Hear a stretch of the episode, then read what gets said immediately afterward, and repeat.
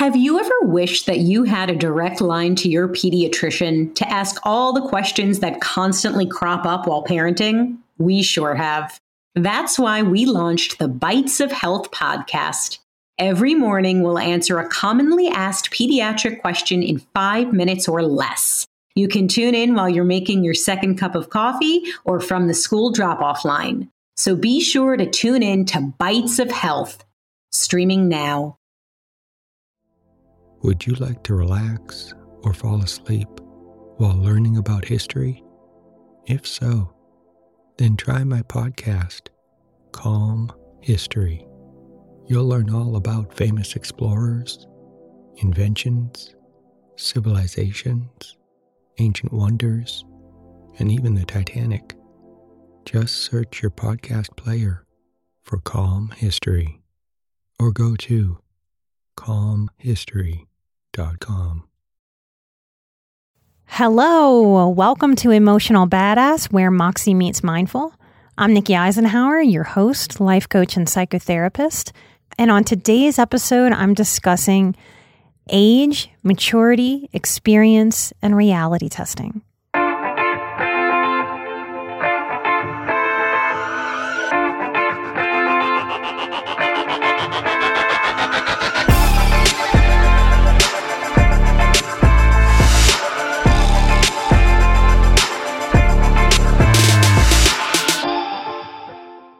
The beauty of youth is that we see everything with completely fresh eyes and fewer biases, simply because we haven't yet experienced more.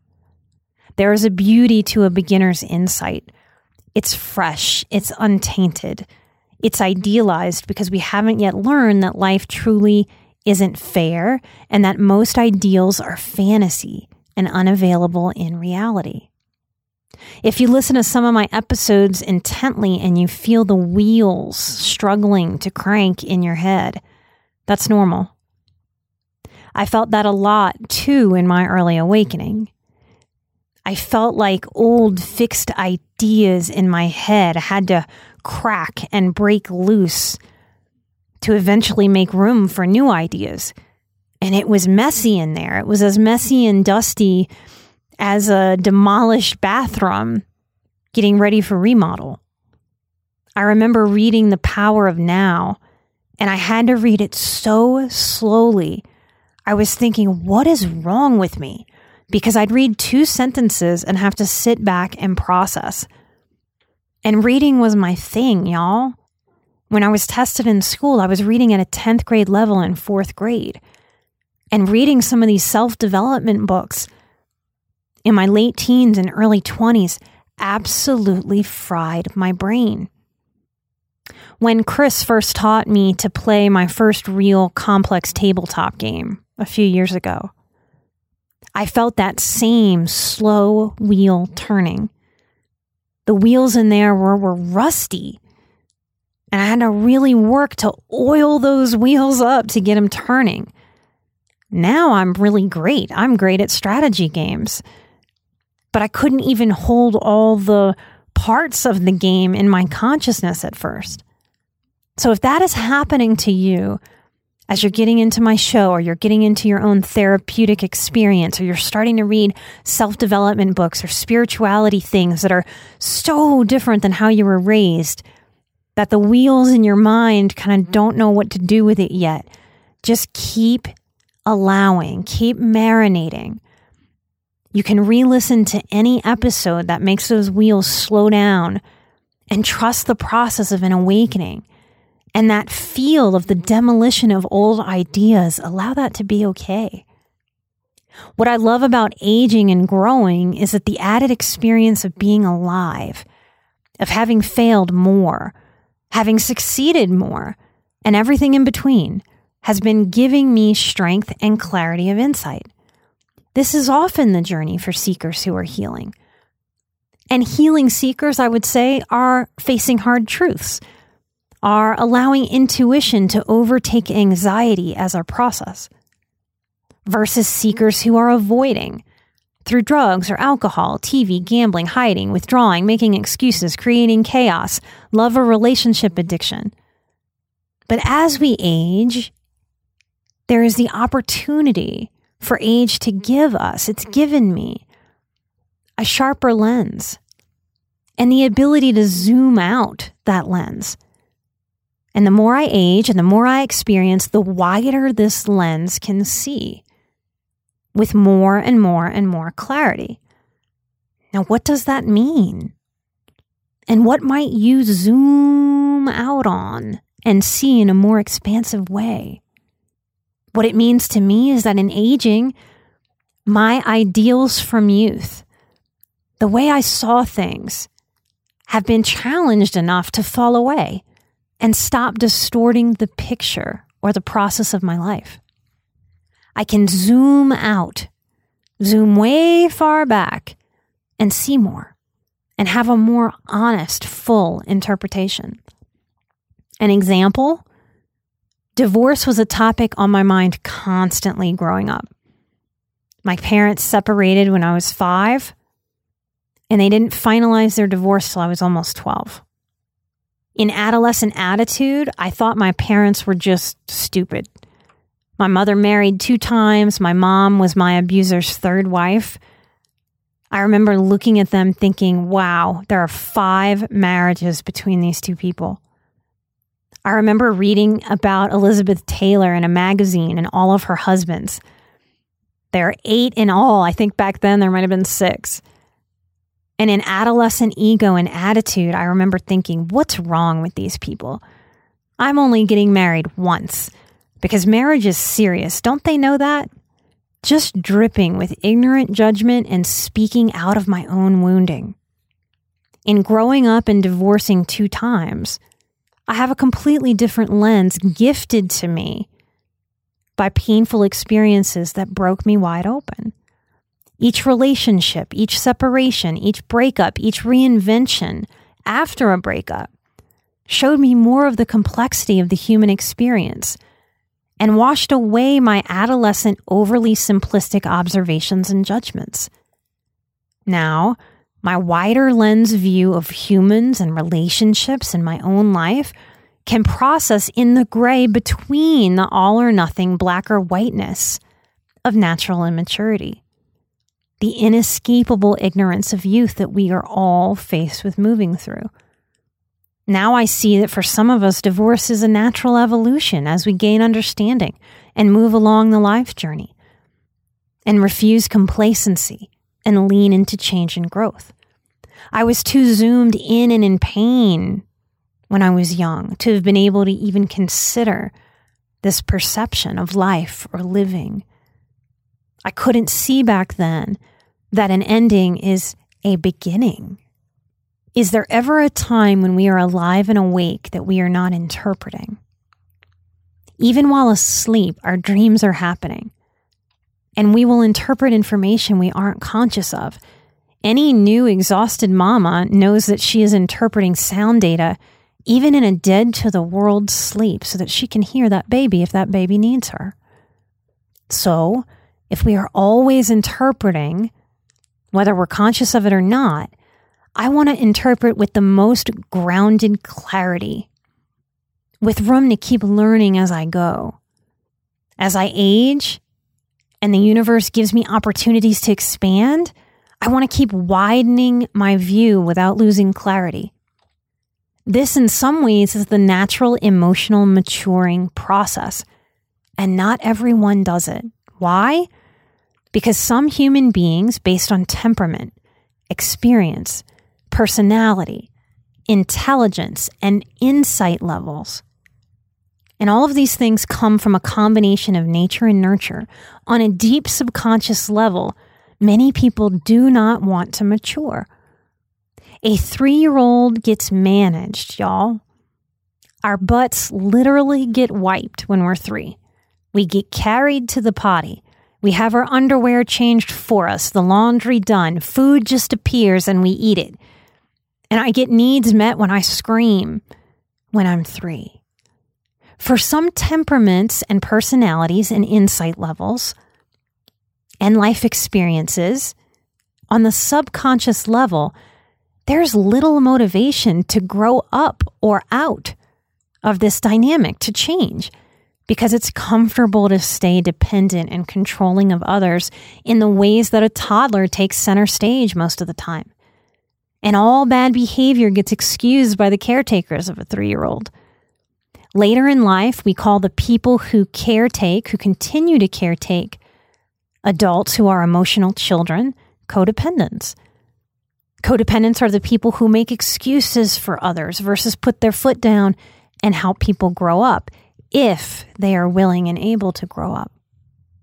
Maybe you are related to someone like this the immature or the codependent. Maybe you are the immature or the codependent. Maybe you were on a team at work with a few grown up toddlers. Maybe your church community or yoga community or gym community has a few or a lot of adult toddlers. Or maybe your child's teacher is an emotional toddler. Or, and I'm so sorry that this is a thing, but you might have been to a therapist or a doctor who was an emotional toddler. How can this be? Especially in spiritual circles. How can this be? If you've ever had experience with real life toddlers, it's almost inevitable that dress up gets played. What little one hasn't put on her mama's or her aunt's fancy going out shoes or pearls or lipstick or hat and shuffled around the house, playing at being a grown lady? What little one hasn't put on a superhero cape or a mask to pretend to fly in and save people? It's fun to pretend, and it's fun to have others pretend with us when we're little. Would you like to relax or fall asleep while learning about pivotal moments in history? If so, then try my new podcast, Calm History. It's a time machine of tranquility filled with immersive and fascinating stories from history. Prior episodes include The Pilgrims, Marco Polo, Henry Ford, Joan of Arc, Jackie Robinson, Klondike Gold Rush, Ancient Greek Olympics, Easter Island, and the Great Pyramid of Giza. There's also a six part series about the Titanic. Just search your podcast player for Calm History or go to calmhistory.com. Some emotional children who have reached adult age also play dress up. Just like these children prance in shoes or show off their imaginary superhero skills with exuberance, so too do adults show up in church clothes, or doctors in lab coats, or spiritual yoga teachers in yoga pants. For these are just costumes for the immature adult. They're uniforms for the mature. This is different than the doubt we may experience with imposter syndrome. Toddlers do not doubt.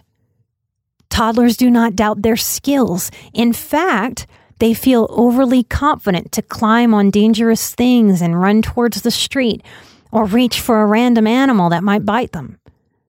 Those of us who want to grow up and break the cycles have a fulfilling life of peace and joy and healthy challenge, we can learn to notice, manage, and grow up our immature parts. We can grow up and manage our underdeveloped parts, or we can let go of the overdeveloped parts. We learn to show up for our inner children, to guide them out of any immaturity that lingers. And if you catch yourself wanting to tattle or rage, let's say in the grocery store because someone is in the 10 items or less line with 37 items. This is an invitation from the universe to reparent yourself right in that moment. To say to yourself, instead of to anyone else externally, yes, you were correct. That person is different than we are. We would not be in that line. But they decided to do so, and this is not our store. So it's not our business. Let them be. The same way we want them to let us be. These dysregulated, triggering, or highly upsetting moments that throw us are invitations to grow up with wholeness and fill in the voids created by not getting our emotional, mental, physical, spiritual, nutritional needs met. We have the opportunity to hold positive space for teaching important lessons to ourselves. Like we can validate. We can validate that I see you, you aren't crazy to ourselves.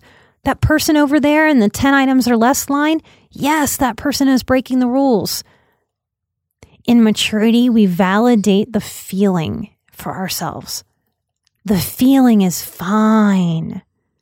It's the going into action from the feeling because of the feeling that can become problematic because we don't and can't control other people.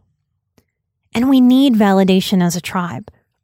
In psychology and counseling, we call this reality testing. And this is naturally inside of us. It's why, since the beginning of time, if any human being has ever seen anything remotely otherworldly, if anyone has ever thought that they saw an alien, one of the first thoughts we have as a human being is, oh my gosh, did you see that? Please tell me somebody saw that. Because we need a certain amount of witnessing for our sanity's sake. This is similar to why a prisoner in solitary confinement is at risk of losing reality because they can't bounce their reality off of another human being. This is in part why we as humans in our psychology can have a relationship to something like a higher power. A being we've never personally spoken to or seen with our eyeballs or touched with our fingers. But we have this ability to believe in something higher than ourselves. So if I become isolated, if I become contained, lost from other humans on an island, I can form relationship with trees. I can speak to my higher power, to nature, to the sun, to the moon. Our sanity, a lot of it is in relationship, our relatability. And if our sanity is in relating, the other side of that coin is that our insanity can be in relating. That's why we are here healing. It's why we truly need grounded relationships to bounce our reality off of.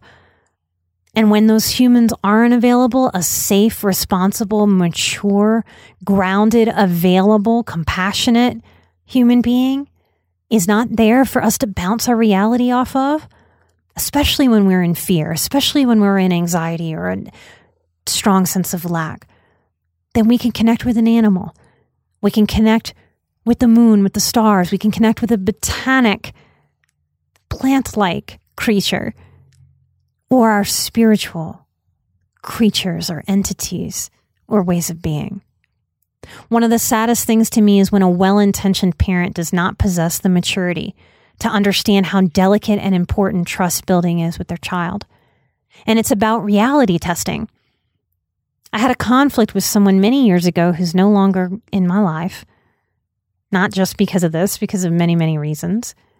But I was on the phone with her, and her eight year old wandered into the room and asked for some ham. She gave him a piece of lunch meat ham and started giggling to me. What's so funny? I asked. It's really turkey, she said. Then why didn't you tell him it was turkey? I don't get it. She proceeded to tell me that the kids had called all lunch meat ham when they were really little and it just stuck. And now she thinks it's pretty funny. And I didn't like that. I asked how she thought that would play out.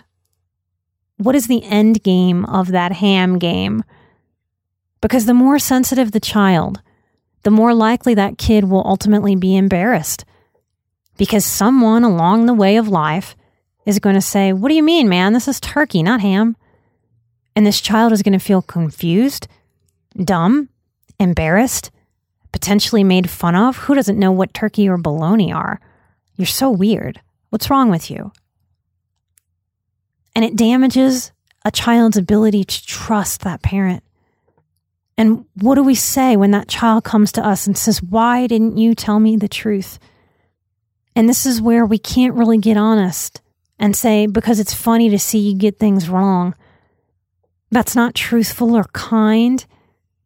And I imagine most people out there, if I asked them consciously, they're attempting to raise children to be truthful and kind. So I did not understand this way of parenting back then. Now I understand that this parent was continuing the confusion and mistrust and immaturity of her own childhood experience and was dismissing my concern instead of taking in what I was saying. And that is the immaturity that blocks growth, which in large part fuels generation after generation of continuing the cycles of dysfunction, continuing cycles of substance abuse and numbing out, continuing cycles of conflict avoidance and rage pendulum swinging. And we can understand that for a 12 year old, it might be hysterical to hear a younger child name something incorrectly it doesn't yet know and get it wrong. The ego likes it because the ego feels smarter and superior. That's why we giggle when we're 12 at that. It's not the kind of pure, light, jolly Santa Claus kind of giggling. It's a secret kind of gotcha giggle that comes out sideways. It's a little snarky. It's low vibe. It comes from the ego, the dysfunctional part of our ego. It's a bit darker than a bright, clear, in the light, high vibe giggle. It's not a good vibe for anybody to be in, much less a developing child. So, my challenge is what does maturity want for a developing child? A mature adult is highly cognizant that their child is merely passing through their hands. The parent never owns the child, rather, is preparing the child to one day be on their own a contributing member of society, practicing kindness, self respect, gratitude, and helpfulness and balance. I so wanted to appear in that kitchen and crouch down and say to that child, Honey, wait. Do you see how that meat looks whitish? That's turkey. Pinker meat is ham. Mom was playing a trick on you that she thought was funny, but I wanted you to know the real names. I want you to know that you can always ask me anything, and I will always tell you the truth. And if I don't know, I'll tell you, and we will try to find out together. If we cannot trust the reality that our parents present to us, what can we trust? Is this the root of constant anxiety in highly sensitive people? That we were born asking questions that were hard for the people around us to answer? particularly hard for the people around us to answer if they were emotionally immature or stuck or regressed. What I do on the show is I validate the HSP survivor reality and experience, and it helps you to see yourself with more clarity. Common feedback for the show that comes in is that I answer questions you didn't know you had. I hope this kind of validation reconnects people with their natural curiosity because I'm certain that every highly sensitive person is born with that natural, pure sense of curiosity, of wanting to know, of wanting to lift up the rocks and look underneath. And that you keep asking yourself, me, the world, interesting questions as life continues to give us the opportunities to heal, to fill in the voids of immaturity, to grow up for ourselves and the world, and to zoom out and to see more and more and more with greater ease and clarity. I want to invite you, if you get value out of the show, to come join our Patreon community. We have grown tremendously this year. We are getting closer and closer to that third goal. We will add a member to the team officially when we do that. We are looking forward to that. We have some big goals. COVID really pushed back some of our goals this year, as I'm sure it did to you. It blew some plans out of the water, took some pivoting. We have many exclusive episodes for you. I believe we are past 30 on the exclusive episodes that we have for you there on Patreon. As soon as you sign up and throw us five bucks, you get access to all of those episodes. If you join at the $10 level, you can join our monthly live stream Q&A webinars where you can ask me anything about yourself, your process, life, the human condition, me and my story. Anything goes, ask away. If you want to come on there and just throw us two bucks, that's a level two. If you want to be like a super fan of the show and you have the disposable income, we have a $20 level two where we show you some peeks behind the scenes. Part of what we do for our Patreon producers of the show is we give shout outs here on the public episodes. So I want to thank the people who help us get this show out every single week. Caitlin G, thank you. Cassie S, thank you, madam. Jodell T, Ash L, Christine F, Ariana M, Amber H, Helen T, Ashley A, initials NM. I want to thank Ashley J, Mitch R, Desiree, Jacqueline J, Charlotte, Deborah O, Catherine T, Linda T, Jamie L, Helene M, Chelsea D, Christy P, and Natalie Z. Thank y'all for helping us grow. I will do some more shout outs next time. If you're interested in what we're growing there and the community that is building and building and building, come check us out at patreon.com backslash emotional badass. The next goal is for us to hit 250 people. As of today, we are at 211. Thank you to all of you who are helping us reach that goal light and love. And don't forget, I'm an emotional badass. You are an emotional badass. And together we are where Moxie meets mindful. Light and love. Bye bye.